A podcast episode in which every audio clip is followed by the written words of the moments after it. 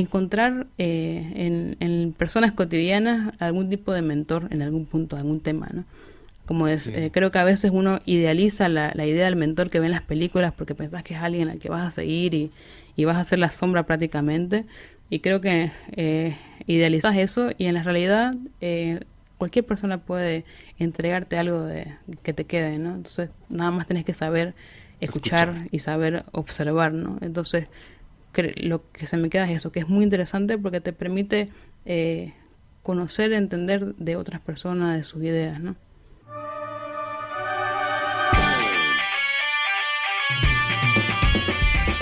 Hola, yo soy Pablo Pando y estás escuchando el podcast No te detengas.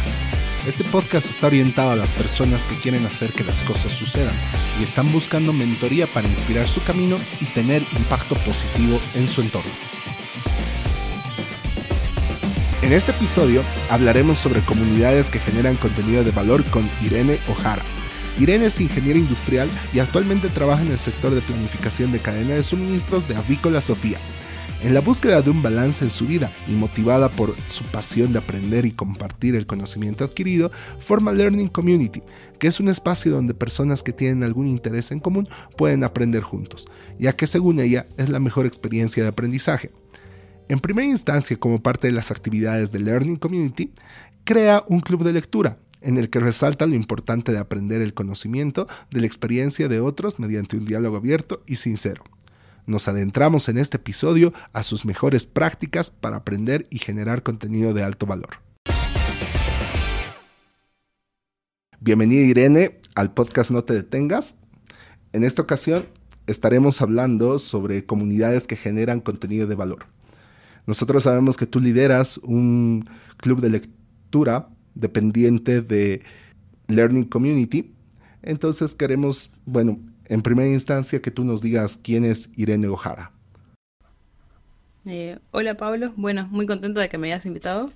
Eh, es la parte que más me da, creo que un poquito eh, timidez de, hablar, porque no suelo hablar mucho de mí. Soy una persona muy callada, eh, muy introvertida, entonces con esto del Learning Community y el Club de Lectura ha sido un reto, sobre todo hablar con la gente y comunicarme fui a una reunión de un club local que, que se llama Club Toastmasters, que creo que es, un grupo internacional que van haciendo eh, en cada región.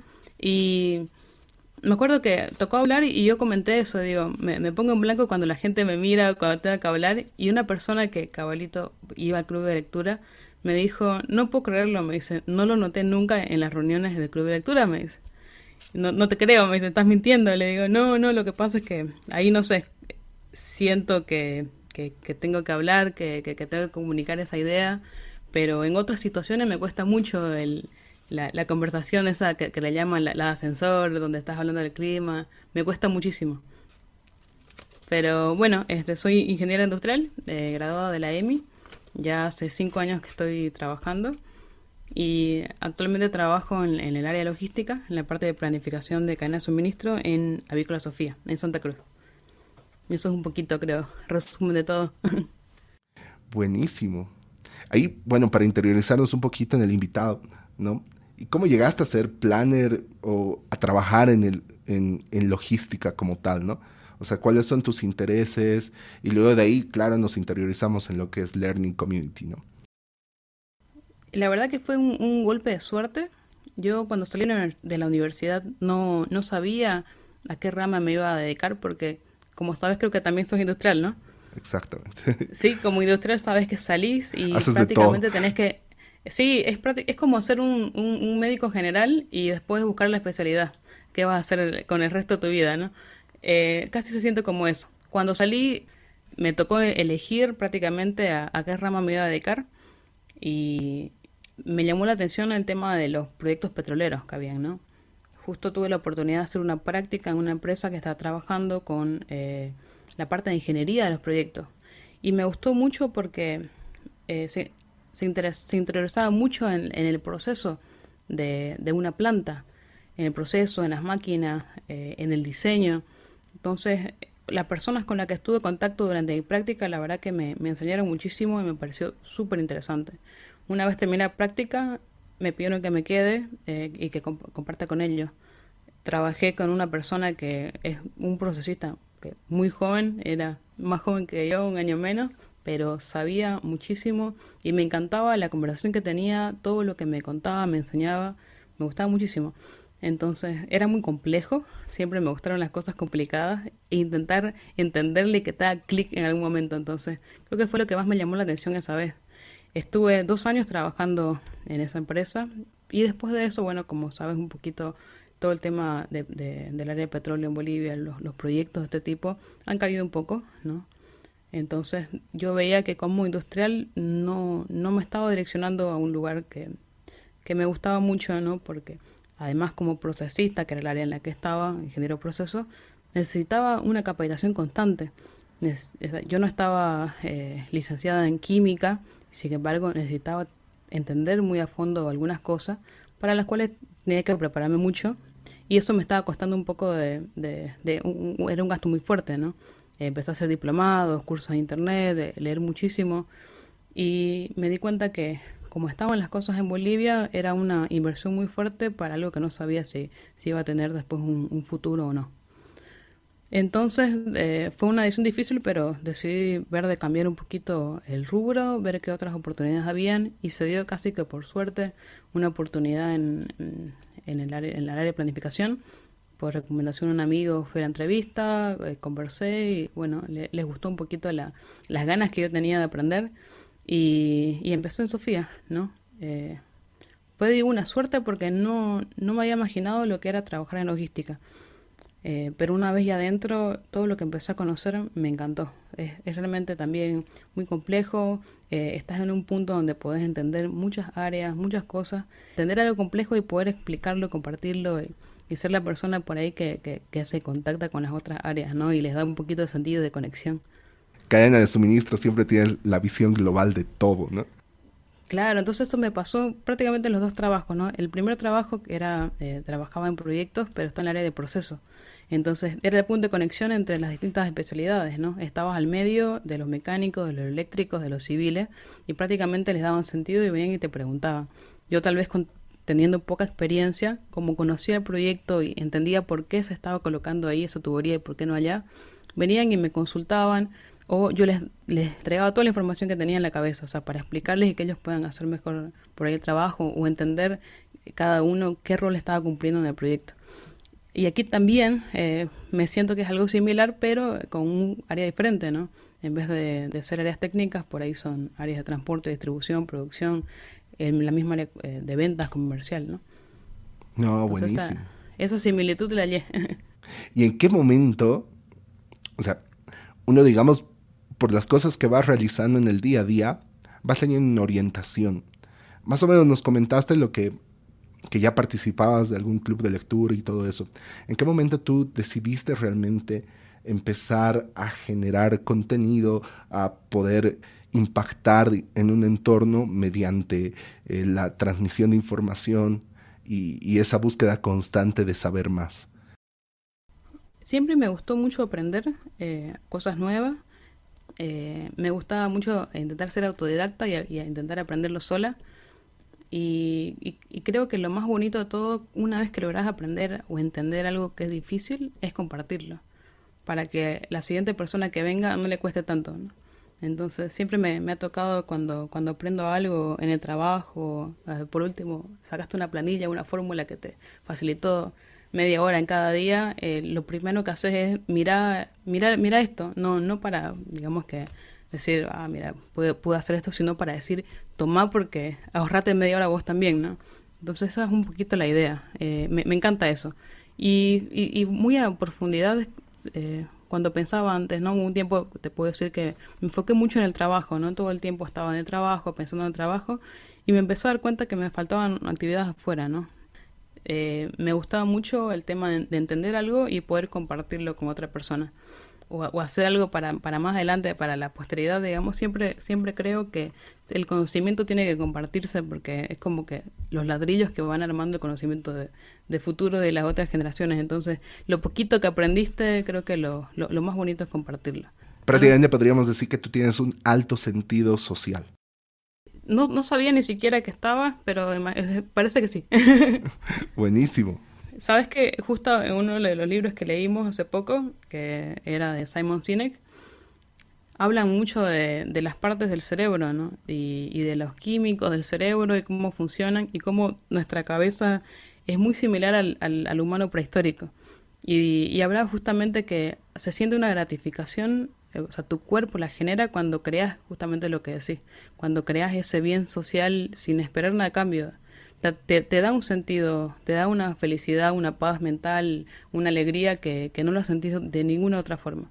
El, el tema de, ser, de sentir el orgullo del padre al hijo, del hijo al padre, eh, el, el, orgullo o el seguimiento que puedes hacer hacia tu profesor, hacia, una, hacia tu, que sea, una persona de trabajo que te esté enseñando, o el orgullo de que otro tenga un logro y, y, que, y que vos te feliz por él, es muy gratificante. Entonces, ahora con compartir información, con, compartir lo que estoy conociendo, la verdad que me, hace sentir súper contenta. Así que, como te digo, es algo que no, no, no pensé, no era un objetivo, pero, pero surgió de la nada y me di cuenta que realmente me, me aportaba mucho, ¿no?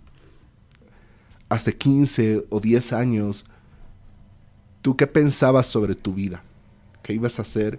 ¿Y cuán diferente es tu vida de lo que planificaste? Eh, bueno, complicado, ¿no? uno siempre sueña, creo, mucho de niño eh, y cuando uno va creciendo se, va dando cuenta en realidad cómo son las cosas. Más que que, que, deseaba, porque yo siempre soñaba estudiar algo que, que me llene, estar en un trabajo que me guste, eh, hacer algo que, tengo, que tenga un valor en, en un sentido. pero algo que me he dado cuenta que es importante es tener que reflexionar mucho sobre quién sos, qué querés llegar a ser y, ser realista con lo que querés, ¿no? Entonces, si querés lograr algo, tenés que ponerle mucho esfuerzo en hacerlo y si no lo vas a hacer, ser sincero y decir, yo quiero llegar hasta acá, yo quiero ser bueno en esto, yo quiero ser bueno en mi trabajo, pero trabajando, qué sé yo, tal cantidad de horas, porque quiero además tener eh, en mi vida un espacio para cuidar mi salud o para hacer deporte o para, qué sé yo, cocinarme todos los días y comer sano. Entonces es importante, creo, el balance. Más que lo que pensaba hace 10 años, que por ahí era una, una versión muy soñada de, de, la vida, de lo que ves en las películas, ahora lo que sueño es tener un balance, un equilibrio y eh, que me vaya bien mi trabajo, que lo disfrute, al mismo tiempo que, que, que, que tenga buena salud, que pueda compartir con personas. creo que ahora lo más que busco es eso, balance eh, y manejar bien el tiempo, que creo que es lo más difícil, ¿no? Buenísimo, perfecto. Y creo que, bueno, en ese balance es donde entra Learning Community como uno de los pilares fundamentales, o me equivoco. Sí, yo ahora, eh, cuando, cuando empecé con Learning Community, la verdad que no, no lo estructuré como estaba ahorita. Empecé con la idea de buscar personas que tengan algún interés en común. Me pasó que estaba haciendo cursos online. Eh, empecé con uno de logística en la Universidad del MIT y hice como tres cursos bastante complicados, un poquito pesados para ser difíciles, pero los hice solita, con la, prácticamente con la computadora. Eh, de todos ellos, en, en, uno introductorio me acompañó un amigo que, lo hicimos prácticamente al mismo tiempo y la verdad que fue una experiencia muy linda, ¿no? Compartir un, un, curso como, o aprender algo al mismo tiempo con alguien. Y, creo que es un poco la idea eh, de la universidad o del colegio, es un poco lo que, lo que más te extraña a veces. Reunirte, aprender algo con amigos, hacer un trabajo práctico, hasta conversar sobre un tema, empezar a debatirlo. Y cuando hice este cursito, eh, sentí que me hacía falta eso, ¿no? Como te digo, siempre, siempre se me dio por querer aprender cosas e intentar ser autodidacta y buscármela sola, pero creo que es muy, muy lindo poder compartirlo con más personas. Entonces empecé una página, no me acuerdo ni dónde la posté, creo que fue en Facebook, que se llama Learning Community con la idea de crear una comunidad de aprendizaje donde las personas busquen temas en común y alguien encuentre a otra persona que quiera aprender, que sé. En ese momento era Excel o algo como eso, ¿no? Es decir, practiquemos esto eh, o tal tema, o me gusta dibujar y quiero aprender, que sé o quiero aprender sobre, eh, sobre arte, no sé, ¿no? Entonces, un poquito, fue la, esa fue la idea de crear Learning Community. Buscar personas que tengan intereses en común, que se encuentren a través de alguna plataforma y puedas conectarte. Es decir, yo quisiera hacer este curso con vos desde al mismo tiempo, ¿no? porque me di cuenta que cuando habían estos hay un montón de oferta de cursos online impresionantes, con un contenido muy, muy bueno, que a veces es difícil encontrarlo en otro lado, ¿no? Pero eh, hay gente que no los quiere hacer porque dice, bueno, es que, si tiene un costo y si no lo acabo, por ahí eh, pierdo el dinero. Y lo que yo les digo a veces es que no es tan necesario tener un título que diga que sabes algo para realmente demostrar que lo sabes. Entonces yo no necesariamente necesito un título que diga que sé de logística, si, si yo puedo conversar a una persona y mostrarle que el conocimiento lo tengo. ¿no? Entonces a veces que no querés invertir mucho dinero en algo, en algo como hacer un curso online, lo que sí puedes hacer es, eh, auditarlo, que es lo, que le llaman las páginas, eh, no pagar el certificado, pero sí hacer las clases como si estuvieras pasando el curso con el resto de las personas, cumplir con los horarios, con los exámenes y te llevas el conocimiento que es lo que creo que vale, ¿no? Entonces creo que también le da mucho valor cuando lo haces con otras personas porque ahí tenés dudas, preguntas que las puedes reforzar. ¿Cuáles serían tus plataformas favoritas para el aprendizaje online? Aprovechando que nos comentas. Mira, empecé con, una que la verdad que no, no, es tan buena, pero fue de donde empezó todo. Eh, se llamaba Came Educativa, que es, en realidad una plataforma para empresas pymes de Argentina. Y entré a, curiosear porque en ese momento estaba ayudando, ayudando a mi mamá en, en, su proyecto, que es una pastelería. Entonces, habían varios temas para, para pymes, ¿no? Fue la primera y me descargué un montón de cosas, leí mucho y me gustó, pareció lindo. Pero después me empecé a enterar que habían otras más. De todas las que hay, la que más me gustó de todas fue eh, EDX, que, fue, que es con la que me quedo. He visto que hay Coursera, tenés que eh, Khan Academy, que también he escuchado que es genial para, para gente que está viendo temas muy específicos como estadística, matemática. Pero EDX me gustó mucho porque tenía variedad de, de, de, cursos, de universidades con, de mucho prestigio, en las que siempre soñaba haber estado, ¿no? Yo siempre decía, wow, qué increíble debe ser como ingeniero soñar en algún momento hacer un curso en el MIT. Y, y bueno, eh, se me dio de una forma inesperada a través de internet que para mí también sigue siendo súper válido, ¿no? Es decir, tuve la experiencia de hacer un curso en el MIT. Probablemente no estuve allá, no fui, no viajé, pero este, lo hice, sé que el contenido ah, eh, lo aproveché, aprendí y me, y me evaluaron como evalúan a cualquier persona que está ahí, entonces fue una experiencia muy linda. Yo, de todas las plataformas, es la que más recomiendo, ¿no? La de EDX.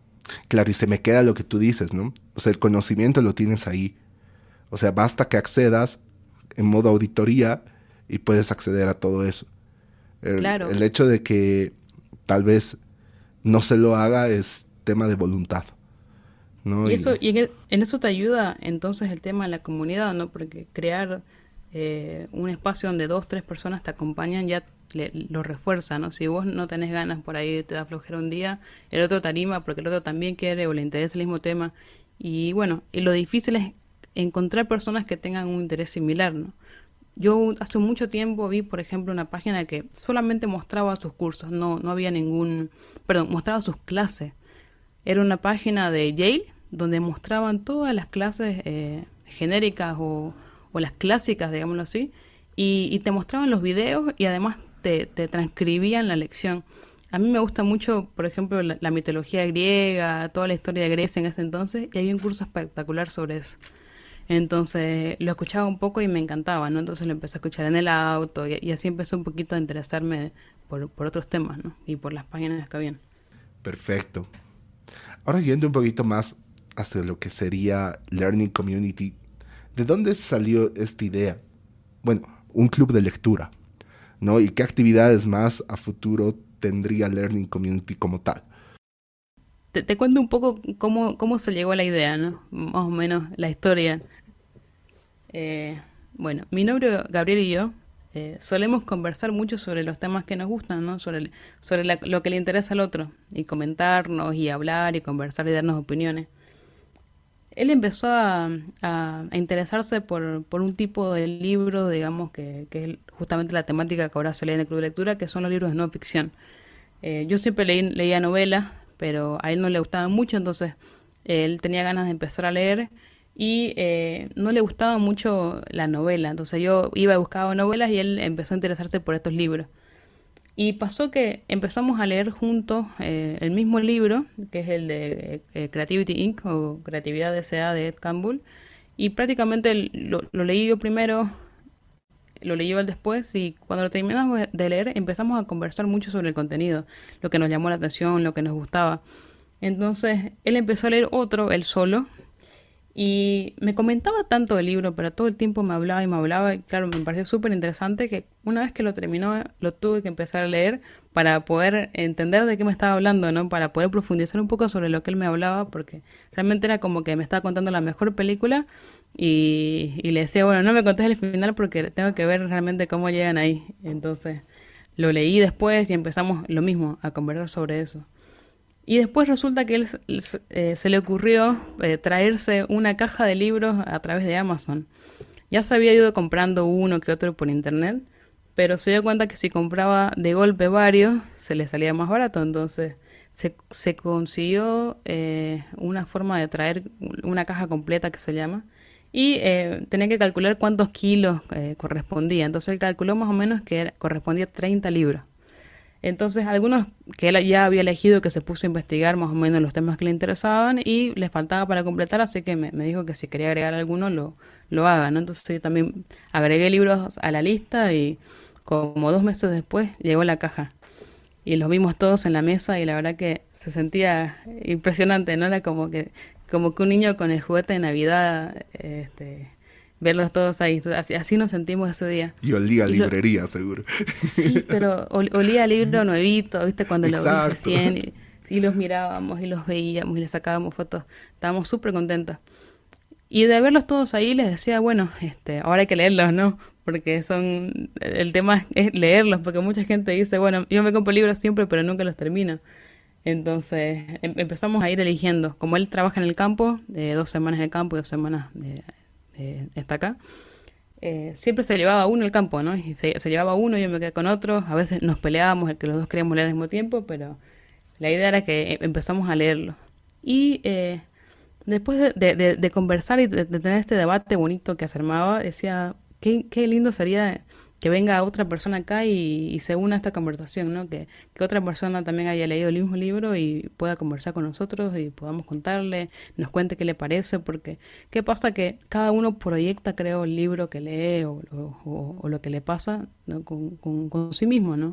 Con, con, las actividades que tiene, las experiencias que, que tiene, de trabajo personales. Entonces él, él me contaba sobre su, su, su parte, digamos, y le contaba la mía, pero digo, bueno, sería bonito conocer más personas, más historias, no más conexiones, más opiniones.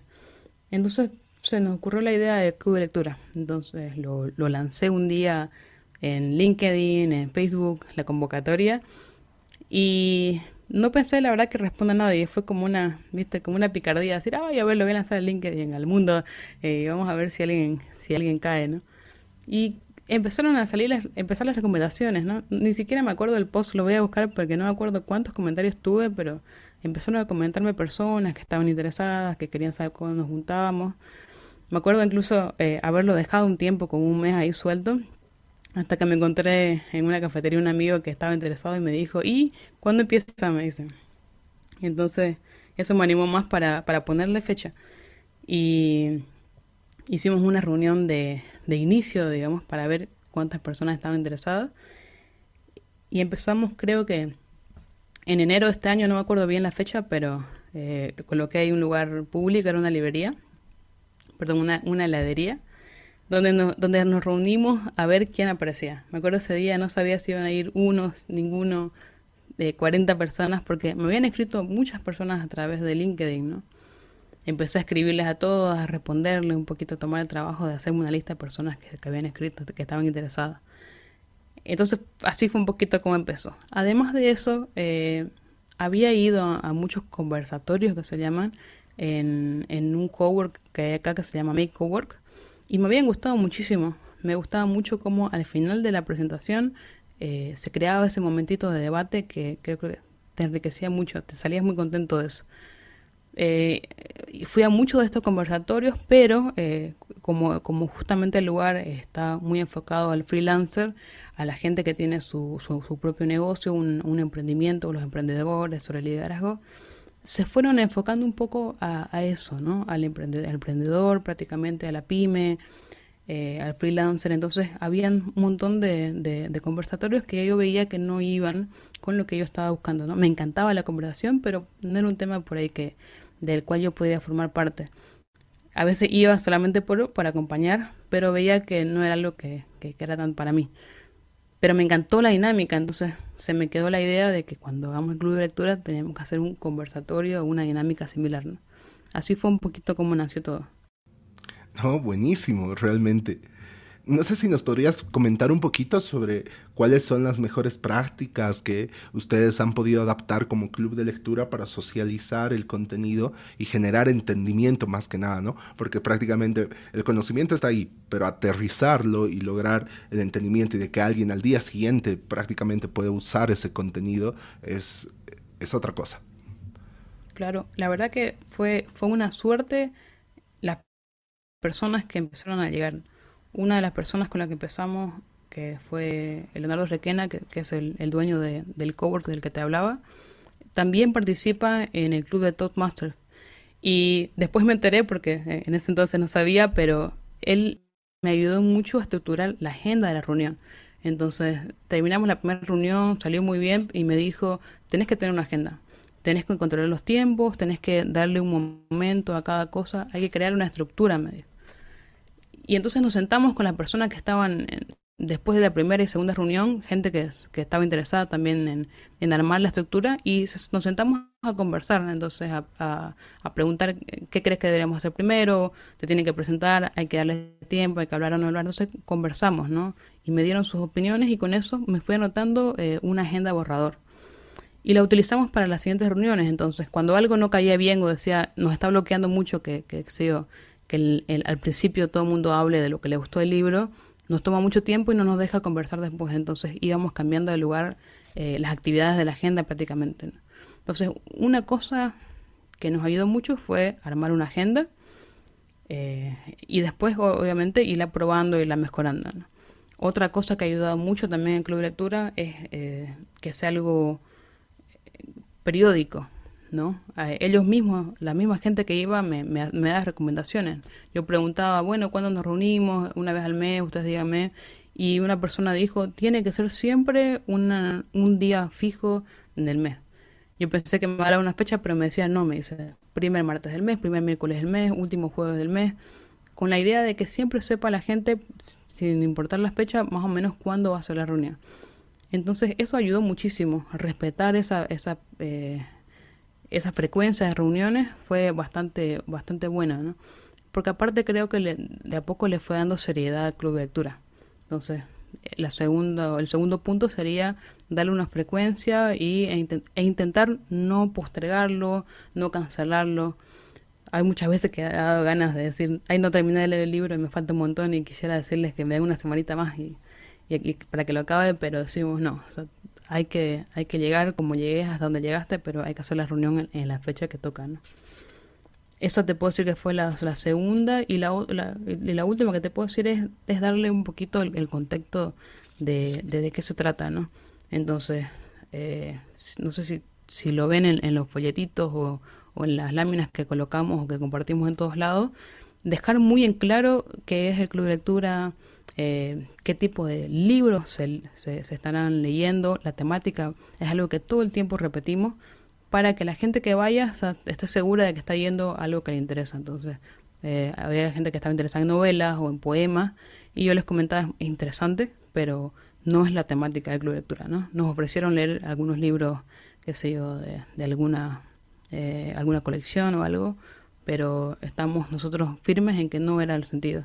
Entonces, tener claro eh, qué es, para qué lo estás haciendo, qué objetivo tienes, eh, es muy importante porque cuando te empezás a desviar, pues te lo volvés a repetir y te das cuenta solo de, de, cómo hacerlo, ¿no? Y también nos ayudó mucho eso en los medios de comunicación que utilizábamos. Tenemos, por ejemplo, un grupo WhatsApp, un grupo de Facebook, varios lugares, y eh, la gente misma fue diciendo, no, no, no compartan spam, no compartan chistes cualquiera, eh, compartan cosas con este tipo de contenido. En el mes hablemos sobre recomendaciones de libros.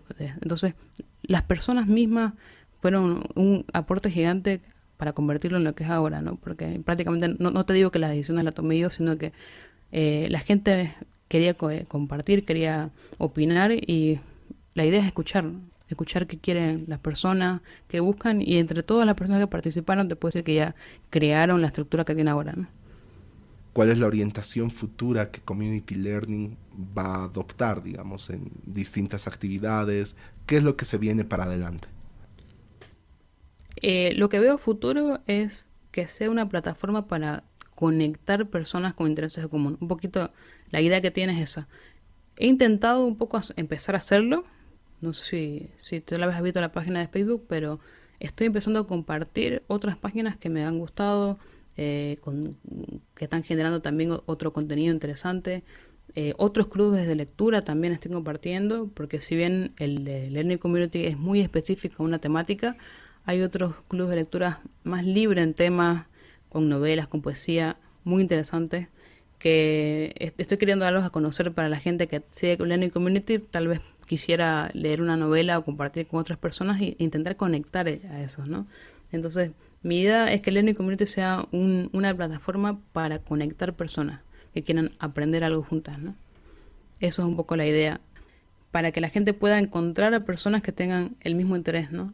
Por ejemplo, por decirte, estuve haciendo un club, un, un curso de dibujo, este, porque me, me, encanta un cacaturista que estaba dando el curso y me, me puse a dibujar de cero como, no dibujo desde que tenía cinco años, pero me encantó, me gustó y digo, tal vez a, otra persona también le guste.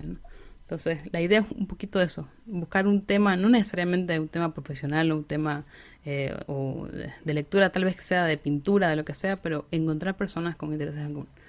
Más, más que todo, creo que eh, gente como, como yo, que es introvertida, a veces nos cuesta un poquito eh, hacer esa conexión, ¿no? conocer personas diferentes, entonces abrirte a conocer otro tipo de gente.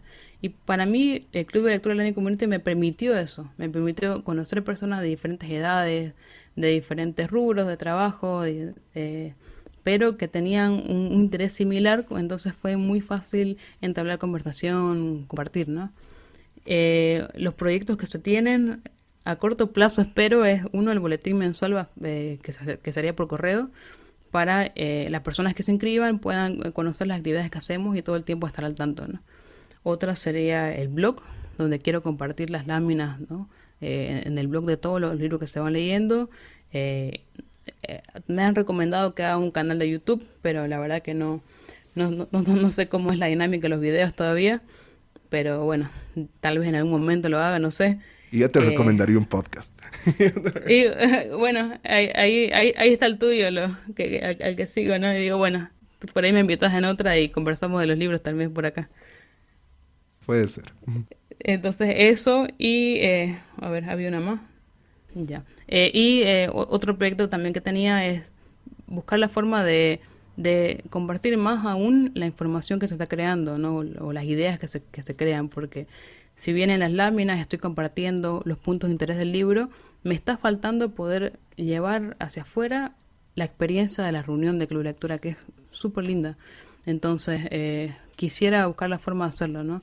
He grabado un par de reuniones, pero todavía no, he encontrado la forma de eh, compartirlo, ¿no? Compartir lo, que opinó, qué sé yo, eh, lo que opinaste vos, las cosas que yo dije, lo, lo que se les ocurrió, qué se llevó cada uno de la reunión. Y este, también me gustaría poder, eh, poder hacerlo un poquito más nacional, ¿no? Porque ya ha pasado que tenemos personas en Sucre, Cochabamba, La Paz, que también quieren participar y todo el tiempo preguntan, ¿y cómo puedo formar parte? Le digo, bueno, seguimos de esta forma, pero me gustaría darles algo más y que en algún momento cada quien haga sus propias reuniones, eh, compartan los mismos libros y entre todos formemos eh, realmente una comunidad, ¿no? de aprendizaje. No, buenísimo. Mira, algo que yo he podido destacar de, toda la actividad que realizas y me ha sorprendido es la fuerte presencia digital que tiene el, club de lectura y bueno, con, Learning Community como tal, porque siento que es algo que le da un punto de anclaje sólido para poder eh, seguir para adelante, ¿no? O sea, no, no está suelto, le da seriedad y le da más que nada eh, constancia, ¿no? Y ahí quería preguntarte, ¿no? De qué, visión tú tienes también con el tema de la generación de contenido de valor. O sea, ¿qué, ¿qué, opinas de generar entendimiento, ¿no? Mediante plataformas digitales, aunque ya nos dijiste lo de los cursos online, pero eh, evidentemente el uso de plataformas más rápidas como sería el Instagram o tal vez Facebook, lo que nos estás diciendo, que también utilizaste LinkedIn, ¿no? Y, realmente diferenciar lo que sería lograr el entendimiento con lo que es compartir información. Claro. Eh, mira, la experiencia que he tenido hasta ahora es que es un medio para prácticamente eh, comentarle a las personas qué es lo que estás haciendo y darle un poquito más de información para que pueda participar. En el, en el LinkedIn, por ejemplo, tenés la oportunidad de, subir documentos, PDFs un poquito más largos, donde puedes compartir directamente, mira, este es el resumen que saqué, las ideas principales con las láminas que vimos, que son, sé, 30, 30, 40 láminas. Eso, esa experiencia tengo con el LinkedIn. Pero con las otras me he dado cuenta que lo que tienes que hacer es, dar mensajes cortos, ¿no? Entonces intentás dar prácticamente un punto, dos puntos, eh, una imagen, tres palabras. el tema de Instagram, Facebook eh, y todas las que son más rápidas, como decís, son muy buenas para, para enganchar la atención, ¿no? Pero están limitadas porque solamente puedes dar mensajes cortos. Si haces algo muy largo, muy complicado, o llenas mucho de letras prácticamente el arte que estás haciendo, creo que ya se pierde un poquito el interés, ¿no? Entonces, eh, las utilizo más que todo para dar a conocer qué actividades están haciendo. Aprovecho estas plataformas para eh, dar información, para que la gente se pueda imaginar cómo son las reuniones, para que responder las preguntas que todo el tiempo me hacen por ahí por mensaje. Por ejemplo, me preguntan eh, cómo puedo formar parte del club de lectura, cómo son las reuniones, me puedes dar un ejemplo de los libros que estás leyendo, entonces aprovecho todas esas preguntas, llevarlas a, a, imágenes y, subirlas, ¿no? Subirlas a través de los medios para que la gente esté informada. Y mucha gente lo sigue, lo ve y, le da un poquito más de, presencia, un poco más de seriedad tal vez, más confianza en que es algo eh, serio, de, de, lo que valdría la pena formar parte y también gastar tu tiempo, ¿no? Entonces creo que eso es lo bueno que tiene. Como decís, es muy inmediato, entonces te permite eso, ¿no? De dar información rápida, este, pero tenés que tener el cuidado de, no sobrecargar de información también, ¿no? Tengo una pregunta. Mira, prácticamente tú has llegado a generar una comunidad, ¿no? ¿Cuáles crees que, según tú, son los rasgos más importantes para que esta comunidad esté activa, viva, despierta. Incluso me, comentabas alguna vez que eh, tenías, había cierta información que tenía que saber la persona como para sentirse segura al respecto de, las actividades del club. Eh, ¿Nos podrías comentar un poquito cómo, cómo tú has podido eh, afrontar ese tema? Algo que me, parece, me pareció muy importante era buscar la forma de compartir las respuestas a las preguntas que constantemente me hacían a través de mensajes, ¿no? Una de ellas era, ¿cómo puedo formar parte del club de lectura? Entonces, cuando me preguntaban esto, empecé a crear láminas para que las respuestas sean más rápidas. Eh, porque como hago esto en mi tiempo libre, después del trabajo, contesto al mediodía, no tengo tiempo a veces de, responderle a todos, ¿no? Escribirles eh, paso por paso de nuevo y de nuevo. Entonces aproveché para que toda la información que sabía que era genérica colocárselas ya y pasarles unas imágenes para que ya puedan irse informando y a ellos después prácticamente despejarles las dudas, ¿no? Entonces, te comento, por ejemplo, que para formar parte del club de lectura no se necesita nada más que tener ganas de participar, ¿no? Desde el principio definimos que iba a ser una actividad que era sin fines de lucro, entonces creo que eh, más que dinero lo, lo, lo que tenés que dar es algo mucho más valioso para todos, que es tu tiempo que eso es lo que les digo, ¿no? que lo, importante es el tiempo, la, participación en las reuniones. Eh, creo que es algo súper valioso y creo que todos en algún momento lo, eh, no, o sea, no, lo vemos así, pero es el bien más valioso que tenemos, más que económico, el tiempo que puedas darle algo, ¿no? O el tiempo que le dedicas, el esfuerzo que le dedicas a algo.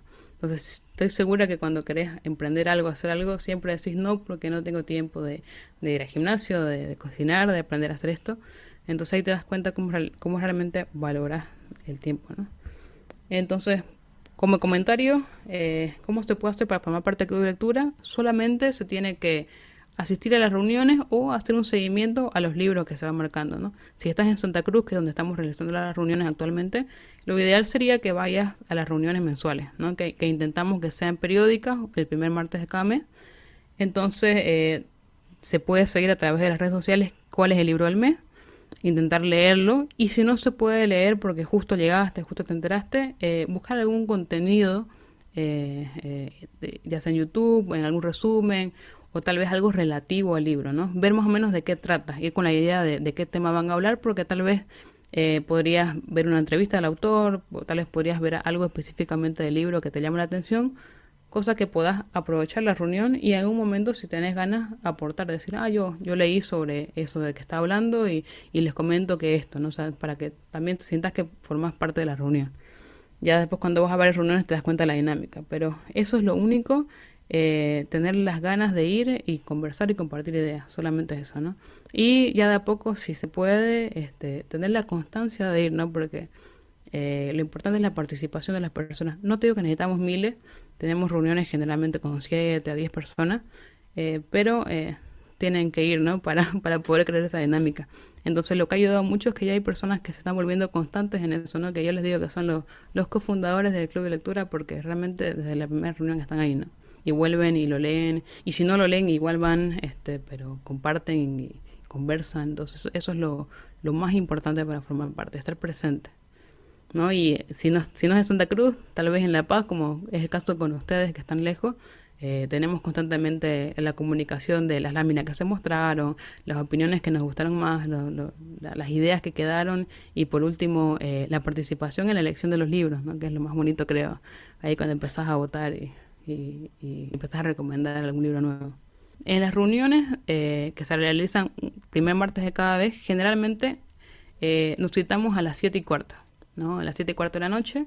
La idea es empezar más o menos a las 7 y media, eh, llegar, tomar algo, ¿no? Agarrarte un vaso de agua, un café, para poder sentarte y más tranquilo disfrutar la reunión, ¿no? Al principio nos presentamos y, y, y también cada quien da su nombre a las personas nuevas y luego em, empezamos a comentar sobre eh, el libro que se leyó en el mes y se empiezan a presentar unas láminas donde se resumen algunos puntos de, del libro.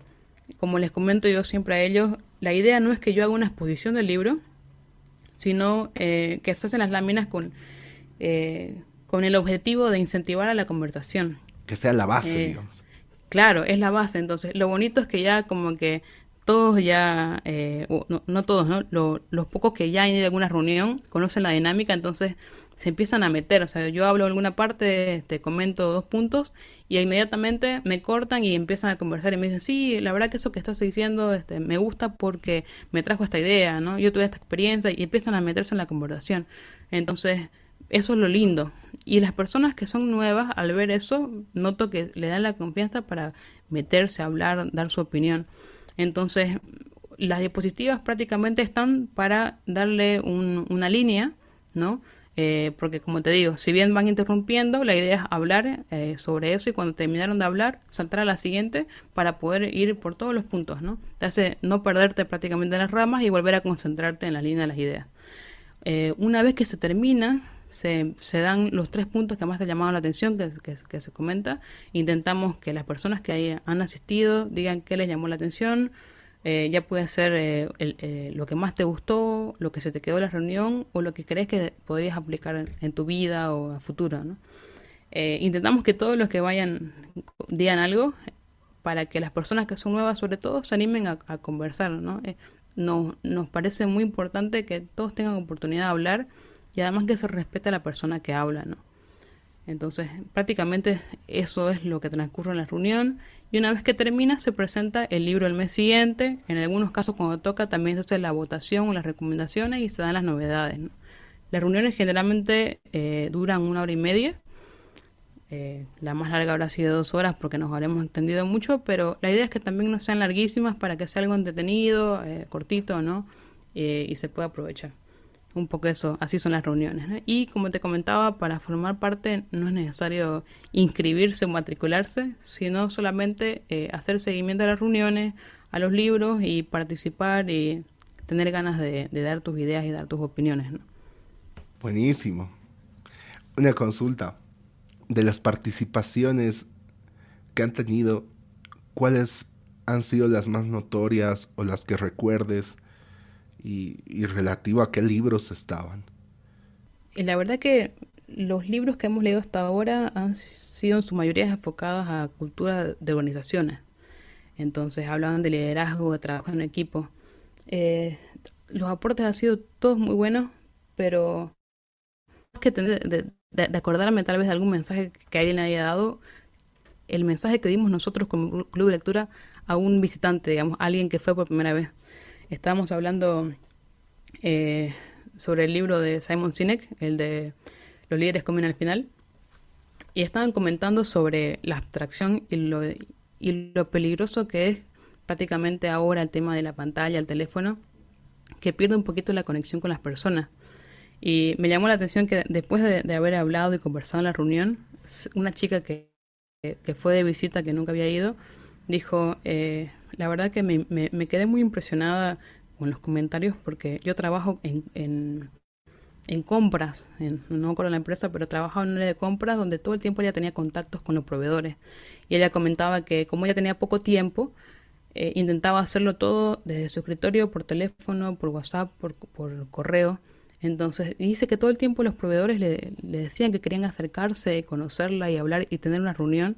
Y ella no le hallaba el sentido a las reuniones, como que se molestaba un poco porque les decía a ella, estoy perdiendo mi tiempo en estar con estas personas eh, aquí en reunión, siendo que podría haberla estado atendido mucho más rápido por teléfono, por correo. Y nos dijo, eh, recién con esto me acabo de dar cuenta de por qué quieren conocerme. Ellos lo que quieren, según lo que conversan en el libro, es este, crear un vínculo, crear la conexión, porque decía ahí, el contacto hasta del apretón de manos te genera una confianza diferente. Entonces, me, me mucho, como te digo, no fue algo wow tal vez para cualquiera, pero a mí me impresionó que ella pueda haber entendido algo que le pasaba en su vida, alguna situación, con haber estado ahí compartiendo ideas. Tal vez era algo que no se le había ocurrido y de pronto dijo, me acabo de dar cuenta que eso es lo que está pasando. Y ya estoy segura que tal vez en, el trabajo o en la situación que tenía, probablemente ella lo encaró de otra forma. Pucha, qué, qué, qué buena historia, la verdad. O sea, qué buena, qué buena reflexión, más que historia en realidad. Eh, sí, yo creo igual que el fin más grande de generar contenido es el hecho de transformar vidas.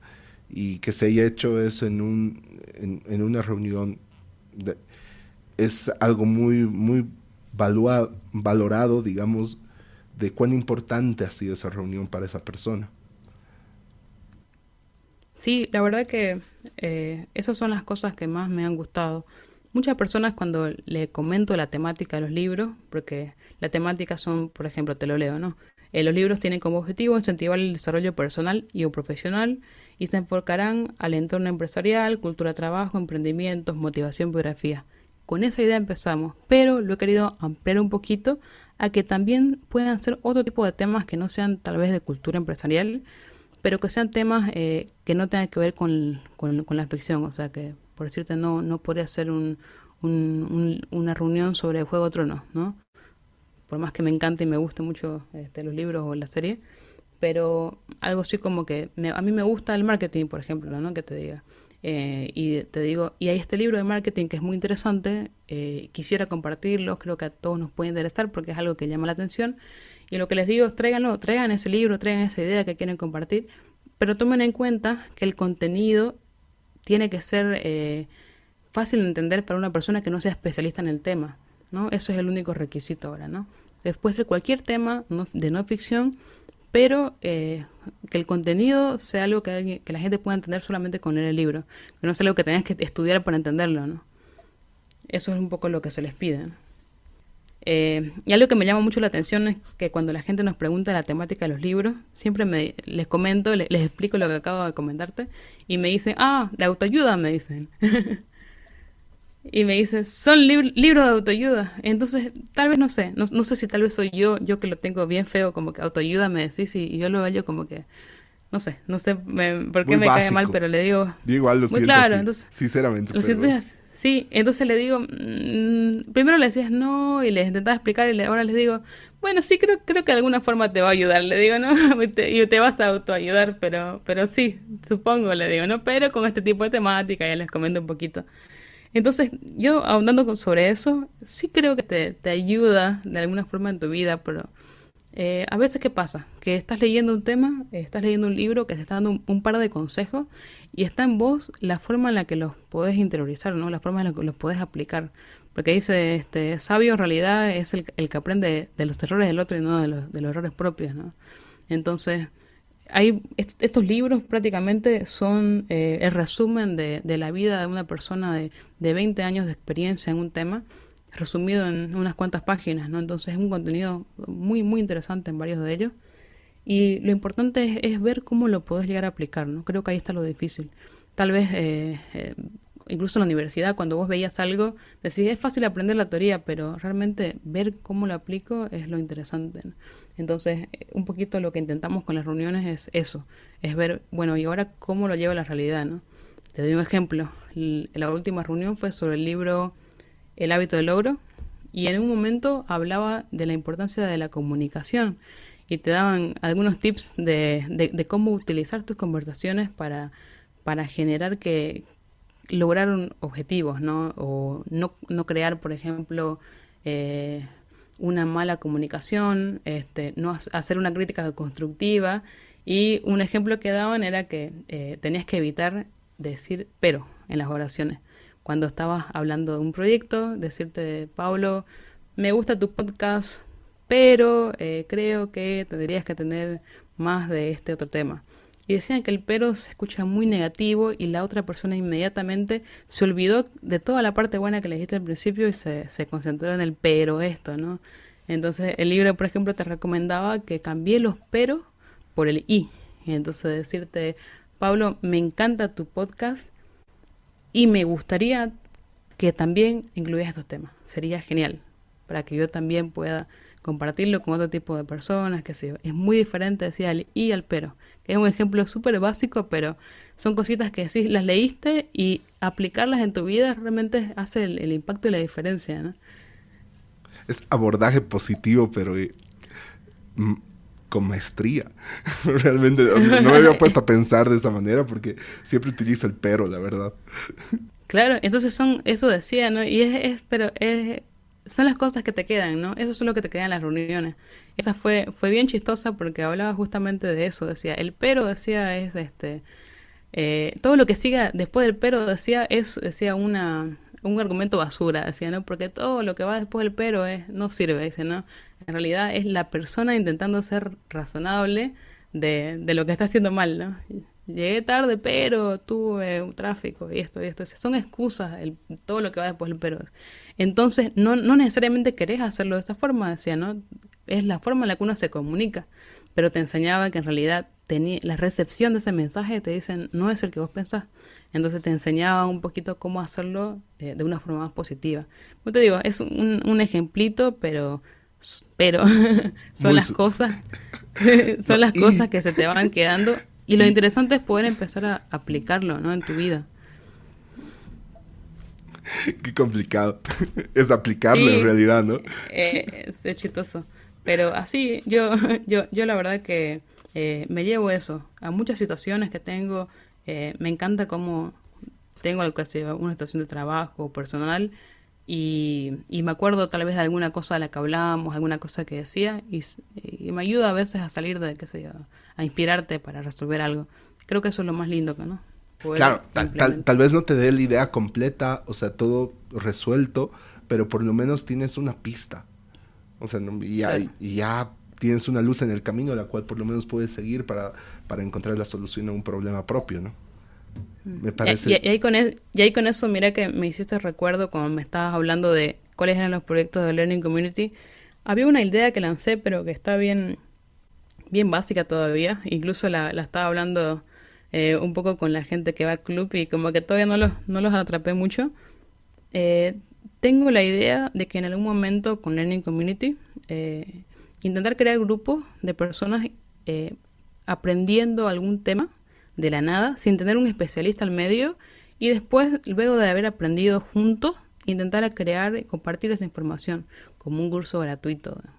Por ejemplo, me estaba interesando mucho el tema del, storytelling, ¿no? Me encantó desde que escuché tu primer podcast, realmente eh, lo que hablaron del valor que tiene contar historias, pero también tenés que tener cuidado de cómo las contás, ¿no? Porque a mí me pasa mucho que a veces soy muy redundante o a veces me voy mucho por las ramas en los correos, por decirte, y, y a veces me han recomendado que sea más puntual, que mi mensaje se distorsione. Entonces digo, qué importante saber contar también la historia. Entonces digo, podés ir a buscarte un profesor de, que, de storytelling o, eh, sería bonito que, sé yo, dos, tres personas que estén interesadas en eso se pongan a investigar, se reúnan, saquen conclusiones, busquen un método o un resumen de cómo se tiene que hacer. Y si otra persona se quiere interesar, le diga, mira, ya yo investigué todo esto, te lo dejo por si te sirve. Y le estás ahorrando todo el tiempo de, ir y buscar información, limpiarla y todo, ¿no? Es el, el aporte, el contenido que estás generando para, para el resto de las personas. Prácticamente es hacerle fácil el camino a la, persona que, viene para que no empiece de cero como vos, porque a partir de, ese, de ese escalón es como que va a crear algo todavía mucho más grande, va a ir un paso más allá, ¿no? Claro, ¿no? Y, realmente generas un bien común por el hecho de que tu sociedad evoluciona mucho más rápido. O sea, puedes crecer socialmente a pasos agigantados si te vuelves más abierto a compartir las cosas, ¿no? Sí, sí, sí, totalmente. Buenísimo. Bueno, no sé si tienes algo más para comentarnos sobre el club de lectura, tal vez alguna enseñanza, algo que se te haya quedado mucho más fuerte, arraigado, o tal vez más detalles del último libro que leyeron a modo de interiorizados, porque la verdad es muy constructivo todo lo que nos dices. Eh, bueno, a ver, primero te, comento un poquito de los libros que ya leímos. Eh, empezamos este año en enero con el libro eh, El Código de la Cultura. Entonces fue un libro que lo elegimos prácticamente, como, digo siempre, de suerte, porque al principio no sabíamos con cuál empezar. Lo elegimos de suerte y fue realmente un excelente libro para empezar, porque te habla mucho sobre la cultura de equipos exitosos, no necesariamente equipos de trabajo, cualquier tipo de equipo. Entonces fue un libro muy interesante porque eh, te daba pautas para crear eh, eh, cohesión o sinergia en equipos de trabajo. Entonces creo que como club de lectura también fue el punto de inicio para ver cómo hacer que, sea algo realmente que, que, pueda seguir adelante. ¿no? Nos, dio una buena partida. Nos gustó muchísimo. Luego de eso leímos eh, Creativity Inc., que es el libro de Ed que es el presidente de Pixar. Creo que ya está por retirar, pero en el momento era el presidente de Pixar. Y la verdad que fue impresionante. Fue, fue un, libro muy bueno. Eh, creo que lo que más nos quedó a todos del libro fue que era una persona que toda su vida soñaba con, con generar películas eh, animadas por computadora. Decía que él, él era un dibujante frustrado porque siempre le gustó la animación, pero dibujaba muy mal. Entonces estudió informática y física y después en algún momento de su vida sí, encontró, o sea, logró su sueño a través de otros medios, decía, ¿no? Y comenta él que después de muchos años intentando hacer la primera película animada, realmente lo logra. Y en ese momento es como que pierde sentido un poquito su vida, dice, ¿no? O sea, como que logró el sueño y ahora qué, entonces. Eh, me gustó mucho porque, y se les quedó creo que, creo que a todos, ahora vuelven y dicen, este, qué interesante, ¿no? De llegar a lograr algo y después realmente buscar el significado. Y a mí particularmente se me quedó porque creo que es importante entender y reflexionar mucho, ¿no? Y saber qué estás haciendo, por qué lo estás haciendo. Eh, algo que me gustó mucho de lo que él hace posterior a eso es que empieza a mirar la empresa y se pone un nuevo objetivo, dice hacer una cultura eh, creativa sostenible, hacer que el, el super creativo, el dibujante o el informático, todos ellos que trabajaban 50.000 horas por una película, no realmente tengan que, hacerlo de esa manera, ¿no? que puedan hacerlo consiguiendo además un balance en su vida, trabajo, familia, ¿no? horario. Entonces me pareció interesante eso, ¿no? Entonces eso, em, después de eso leímos eh, algunos otros que íbamos recomendando para comentarte cómo se hacen las elecciones. Generalmente se hace una votación. Al principio yo sugería los libros de la lista de 30 libros que tenía que llegaron eh, de la gran caja que pidió Gabriel de Amazon, pero eh, a veces creo que no era justo también que yo elija sola, porque como te decía, eh, estás quitándole tiempo a las personas, ¿no? Es, tu tiempo eh, que va a salir el libro, a veces, muchas, eh, bueno, muchas veces solamente te da tiempo de leer uno al mes, o algunos dicen uno al mes es mucho, o uno al mes es más de lo que puedo. Entonces, me ha pasado, o, le ha pasado a gente que dice, bueno, quisiera yo también poder elegir porque quiero leer un libro que a mí me interese, ¿no? Entonces, eh, me pareció interesante empezar a, hacer participar a las personas para que cada quien dé una recomendación diferente porque además permitió de que empecemos a diversificar más los temas de los libros, ¿no? Porque alguien dijo en algún momento, me he dado cuenta que la gente lee lo que necesita en ese momento, ¿no?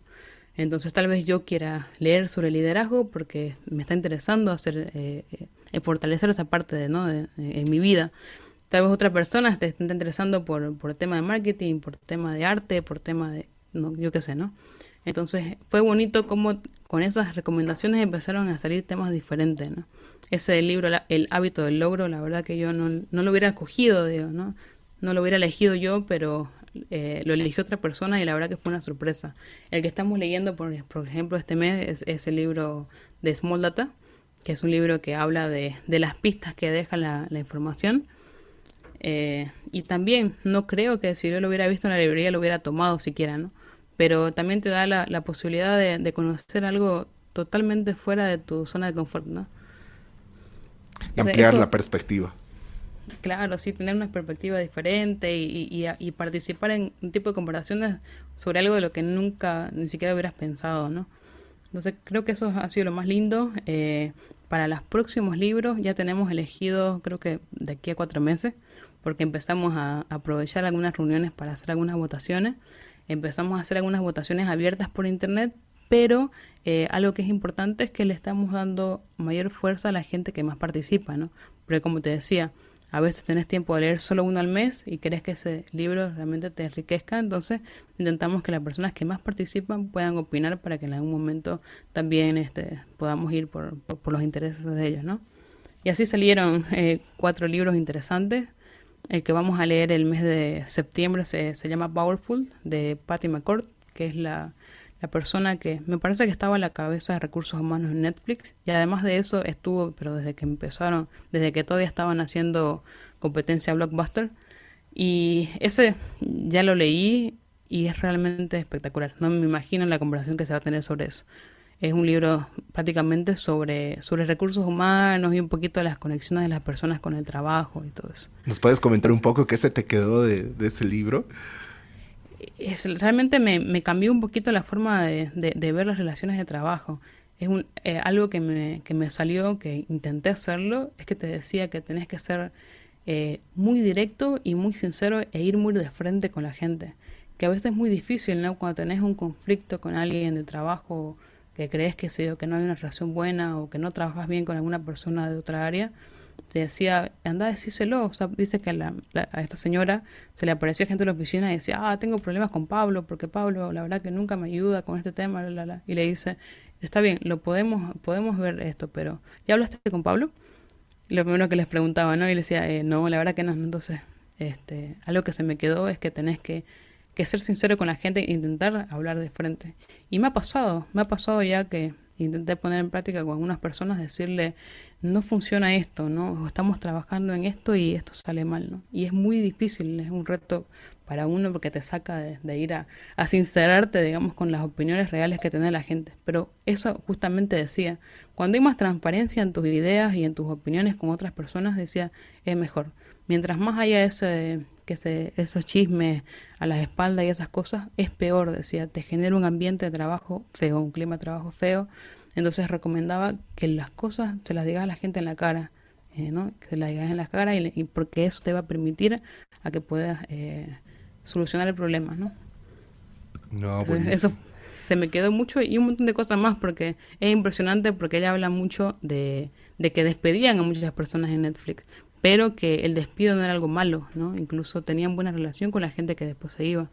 Entonces es algo es un poco raro de ver, ¿no? Porque sí, totalmente. Es, a veces difícil cuando te vas a una empresa o un despido o que vos te retires o te retiren, qué sé yo. Entonces ella hablaba mucho de eso y, la gente se impresionaba cómo eh, se encontró con una persona que ella había despedido y la saludó pero con un abrazo y le dice otra persona, no puedo creer que le estés tan bien, total, vos la despediste, le dice, Sí, pero eso no significa que, que, que, haya sido mala profesional, nada más que no encajaba con la posición. Pero yo, yo ayudé a que vaya a otro lugar, le hice porque es excelente profesional, pero él, eh, no era la persona que yo necesitaba para ese puesto, le dice, ¿no? No era la persona ideal, entonces le ayudé a encontrar un lugar donde va a estar mejor. Entonces fue muy interesante. Y ese, al menos, este, yo muchas veces lo había intentado meter ahí en las votaciones, pero bueno, al fin, al fin salió para que lo leamos en grupo. No, buenísimo, eso me hace mucho recuerdo a Gary Vaynerchuk, sí. que dice, contratar es, es un azar, o sea, una adivinanza, y despedir lo haces con conocimiento. Y prácticamente que tienes que contratar y despedir rápidamente. O sea, prácticamente prueba y error incluso del personal. ¿no? Y, y, me acuerdo que publicó una pieza de contenido que indicaba que lo que más me quedó era el hecho de que si evidentemente entras esa dinámica, pero algo que le tienes que dejar de valor a la persona que está saliendo de tu empresa es de que tiene que reencaminar su camino, o sea, ayudarla realmente a encontrar su camino. Y va muy enlazado a algo que nos decía también Oscar Olivares en el primer episodio de podcast de, Storytelling para el liderazgo, ¿no? Sobre el modelo de, de Jack Welch, ¿no? Que es relacionado a ese 10%, ¿no? Que en teoría son los deficientes y todo eso, en realidad no lo son, sino son las personas que realmente no están eh, en, el, en el lugar donde deberían estar, ¿no? Claro, sí, y, bueno, y, ahí me recuerda también otra cosa que se me quedó y que, siempre me voy a acordar, que ya, ya lo vamos repitiendo en varios libros, era un consejo que te daban, ¿no? Que te decían cuando, cuando estés afrontando un proyecto nuevo o algo nuevo, decía, ¿no? Equivocate y equivocate rápido. Y me encantó. Eh, incluso eh, en la última reunión lo conversamos y, no, y muchas personas que trabajan en el proyecto nos, nos dijeron que, que era algo que realmente se intentaba hacer. Darle la confianza a las personas para que cometan errores, ¿no? empoderarlas para que tomen decisiones solo. Y te decía, si sos la persona que estás en ese punto, estás tomando la decisión y no sabes qué hacer, te decía, Imagínate que estás entre dos montañas, ¿no? La de la izquierda es la edición 1, la derecha es la edición 2. Lo mejor que puedes hacer, te decía, es andar y subirte a la primera montaña. Y rápido, no la penses mucho porque, ¿qué pasa? Si te equivocas, te bajas y atacas a la otra, decía. Lo peor que puedes hacer es correr entre las dos montañas sin saber a cuál subirte. Es muy cierto. Sí, me, gustó y se me queda, ¿no? Eso, hay muchos mensajes que me gustan. De ese de Powerful me gustó uno, eh, me gustó mucho uno que, que es eh, eh, conversaban sobre, sobre algo que está en la pared de, de las oficinas de... Ah, no, perdón, me, estoy confundiendo con, con, otro libro que de Sheryl Sandberg que hablaba de Facebook y lo que está en las paredes de Facebook que dice este eh, terminado es mejor que perfecto. Y se me quedó mucho porque a veces uno intentando hacer algo demasiado elaborado no termina las cosas, ¿no? Entonces... Y va dilatando, dilatando, dilatando. Sí, sí, sí. O sea, como te digo, hay varias cositas que, que bueno, que de alguna forma lo convierte, me imagino, en, un libro de autoayuda, como dicen la gente. no, cierto. Y creo que ahí acabas de decir algo muy importante, el hecho de que se van repitiendo todos estos aprendizajes. Entonces creo que el hecho de que puedas encontrar ciertas piezas similares, porque evidentemente no te lo deben decir de la misma manera, ¿no? Eh, en distintos libros creo que te genera asentar de mejor manera el conocimiento claro. ¿Qué opinas sobre eso? Sí, nos ha pasado eso, ¿no? Que hay varias cosas que se repiten y como decís, te refuerza la idea. Te refuerza la idea con más ejemplos. A veces hay un libro que trata, qué sé yo, los pasos para lograr un buen equipo y hay otro que hablan solamente del paso 5 y lo, profundizan, ¿no? Y hablan, por decirte, eh, crear confianza o crear un clima laboral bueno. Y sí ha sido muy interesante ver cómo hay esas conexiones, pero también tiene algo negativo, ¿no? Que te puede aburrir también si estás hablando siempre de lo mismo. Entonces ahí también es donde se, se intenta que la gente se anime a eh, presentar otros intereses, otros temas, para que también no te vas siempre enfocándote en lo mismo, ¿no? Pasaba que los primeros cuatro libros creo que hablaban de cultura de trabajo y dijeron, bueno, alguien tiene otra idea y dice, ¿por qué estamos todos con cultura de trabajo? Y dice, bueno, es que parece que todos estamos ahorita queriendo mejorar esa parte de nuestra vida, pero a ver, alguien tiene otra idea y por ahí dice, por si no se animan, a ver, les pongo esto enfrente, ¿no? Y, y, empezamos a lanzar, qué sé yo, la memoria de, de, del creador de Nike, este alguna biografía tal vez. Eh, todavía no ha salido nada tan, tan, tan extremo, tan, tan, tan lejos, pero me gustó mucho, por ejemplo, el libro que ustedes, eh, que ustedes eligieron en La Paz cuando se reunieron, que es el que vamos a leer, me parece, en noviembre, que se llama eh, Creando Innovadores, ¿no? Que es un poco, me pareció, según lo que leí, hablaba de, de cómo, cómo hacer que las nuevas generaciones, imagino yo, ¿no? no como lo que leí, que este, tengan un carácter más hacia, hacia ser un creador, hacia ser un innovador. Entonces, eso es algo ya muy diferente a los otros libros que hemos leído. Entonces, ahí me, me pareció súper bueno que ya haya esa, esa, esa diversidad de temas, ¿no? Claramente la recomendación fue de, de Rafael, ¿no? Y Rafael está, bueno, yo creo que nació del hecho que está muy involucrado en el tema de educación y, bueno, supongo que va en ese sentido, ¿no? Mira, y, ahí, es lo, y ahí, va lo, enriquecedor querer tener gente en el club de lectura eh, de distintos rubros, ¿no? Muy diversificado, nada más con, con, la idea en común de aprender algo, ¿no? Entonces, como te decía, tal vez vos quisieras hablar, qué sé yo, de, los podcasts y de cómo son, cómo se hacen, o cómo son las historias, cómo se hace una entrevista, y vos tenés un libro sobre tal vez una persona que ha hecho entrevistas a muchas personas importantes. O sea, es un tema súper interesante que tal vez yo, a mí no se me ha ocurrido abordarlo, o por ejemplo, el otro día que yo compartí este, un poquito de información sobre mi cursito de dibujo donde, hablaba de, la evolución de la animación. O sea, son temas interesantes que cada quien tiene en su cabeza y lo bonito es que cuando se unen personas eh, diferentes puedes empezar a lograr eso, ¿no? Hablar de temáticas, de cosas nuevas. Porque como decías, es importante y es lindo empezar a, a, los conocimientos, las ideas que tenés, pero también es bonito que haya diversificación, ¿no? Y que no te centres en lo mismo porque también puede llegar a aburrirte, ¿no? Que no sea tan, tan monótono las reuniones. No, buenísimo. Bueno, para finalizar, quiero hacerte un par de preguntas, que ya son las últimas que generalmente hacemos en el podcast. Creo que bueno, todo, todo, todo, toda la conversación hemos hablado de esto, pero igual te lo pregunto de nuevo si hay algo más destacado. Quisiera saber qué, qué libros o tal vez qué piezas de contenidos podrían ser blogs, canales de YouTube. Tú, digamos, que a una persona que aprecias mucho y quisieras ser su mentor, le recomendarías y dijeras, no, tienes que ver esto en primera instancia?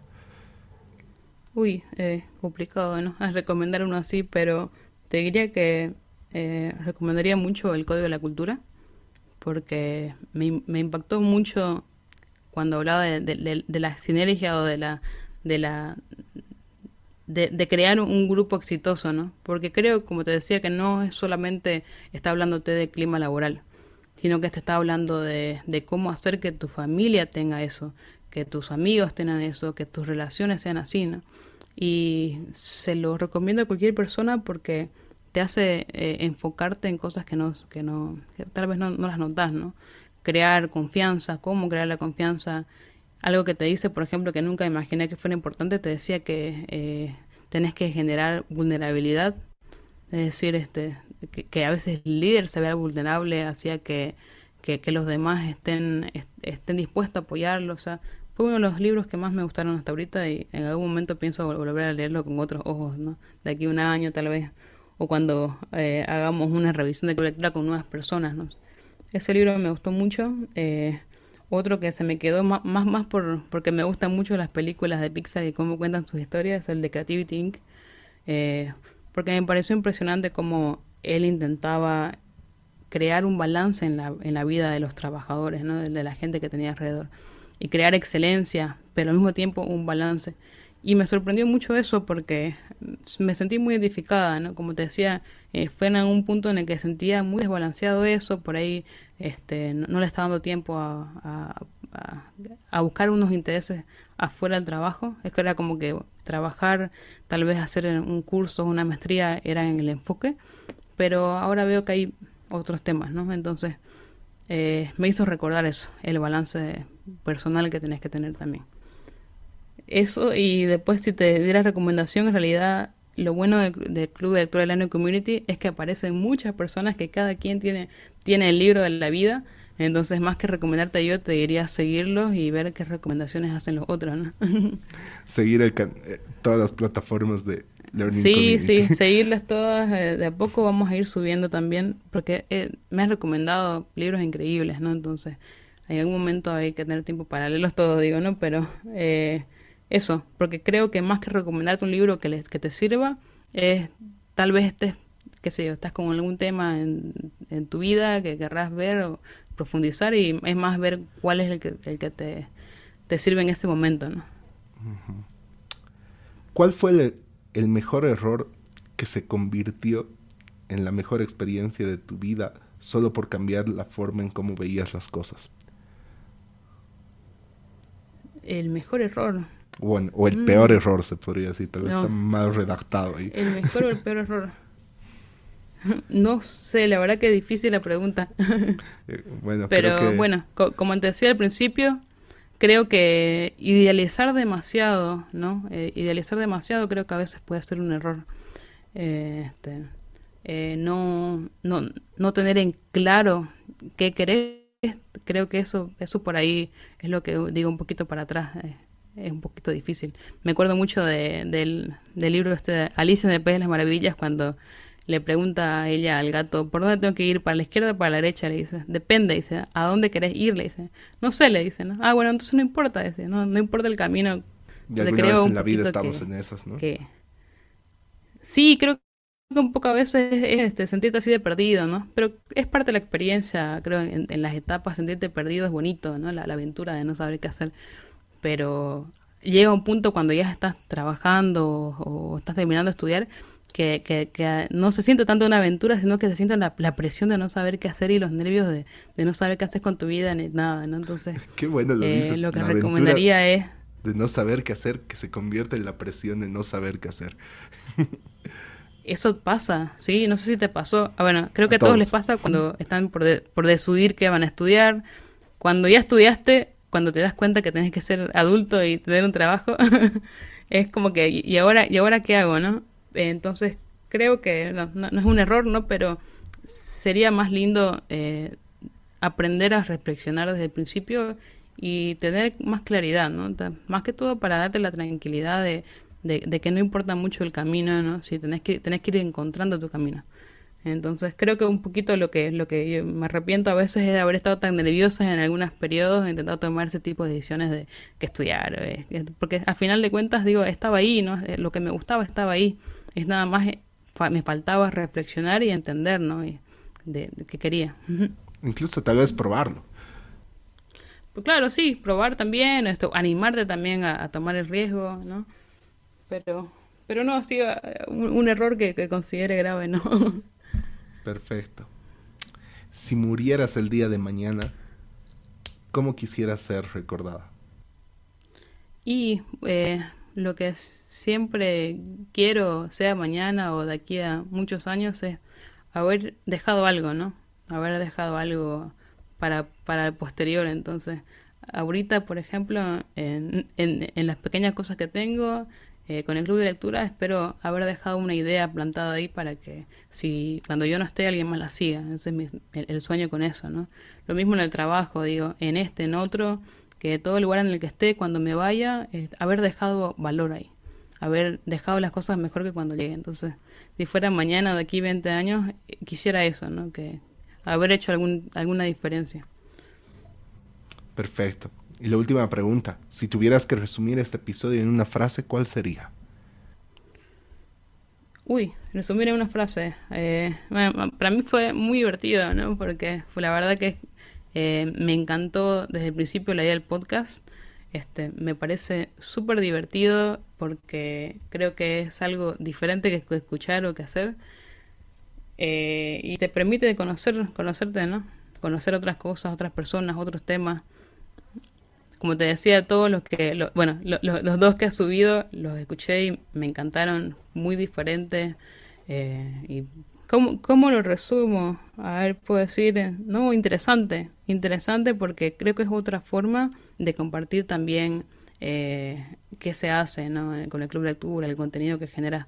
O sea, la idea del podcast es, creo que justamente eso, que como comentaba, generar el contenido, compartirlo. Y lo que me encanta que que un poquito la idea de lo que me has ido comentando es este encontrar eh, en, personas cotidianas algún tipo de mentor en algún punto, algún tema, ¿no? Como es, eh, creo que a veces uno idealiza la, idea del mentor que ve en las películas porque pensás que es alguien al que vas a seguir y, y vas a ser la sombra prácticamente. Y creo que eh, idealizas eso y en la realidad eh, cualquier persona puede entregarte algo de, que te quede, ¿no? Entonces nada más tenés que saber escuchar, y saber observar, ¿no? Entonces lo que se me queda es eso, que es muy interesante porque te permite eh, conocer, entender de otras personas, de sus ideas, ¿no? No, buenísimo. Muchas gracias Irene por estar en este espacio y bueno, con esto finalizaríamos este episodio. Gracias Pablo, hasta luego. de nada.